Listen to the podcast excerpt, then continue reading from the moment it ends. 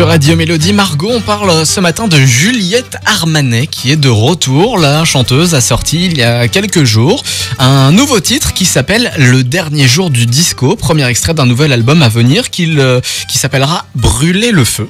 Ah, c'est un petit clin d'œil à Johnny, D'accord. Pour allumer le feu, voilà. Euh, il sortira le 19 novembre prochain avec 13 euh, titres au compteur. Alors, euh, le dernier jour du disco, c'est un titre qui s'ouvre sur une mélodie lente et mélancolique avant d'exploser en quelque chose de bien plus pop et énergique. Écoute.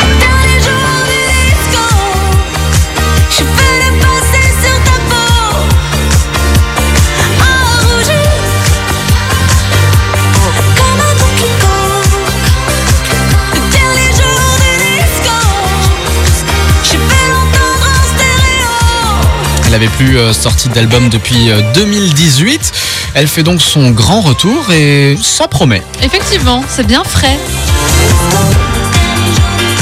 Affaire à suivre donc, Brûler le feu, dernier album et prochain album donc de Juliette Armanet qui sortira le 19 novembre prochain. Jusqu'à 9h, c'est le grand réveil sur Radio Mélodie.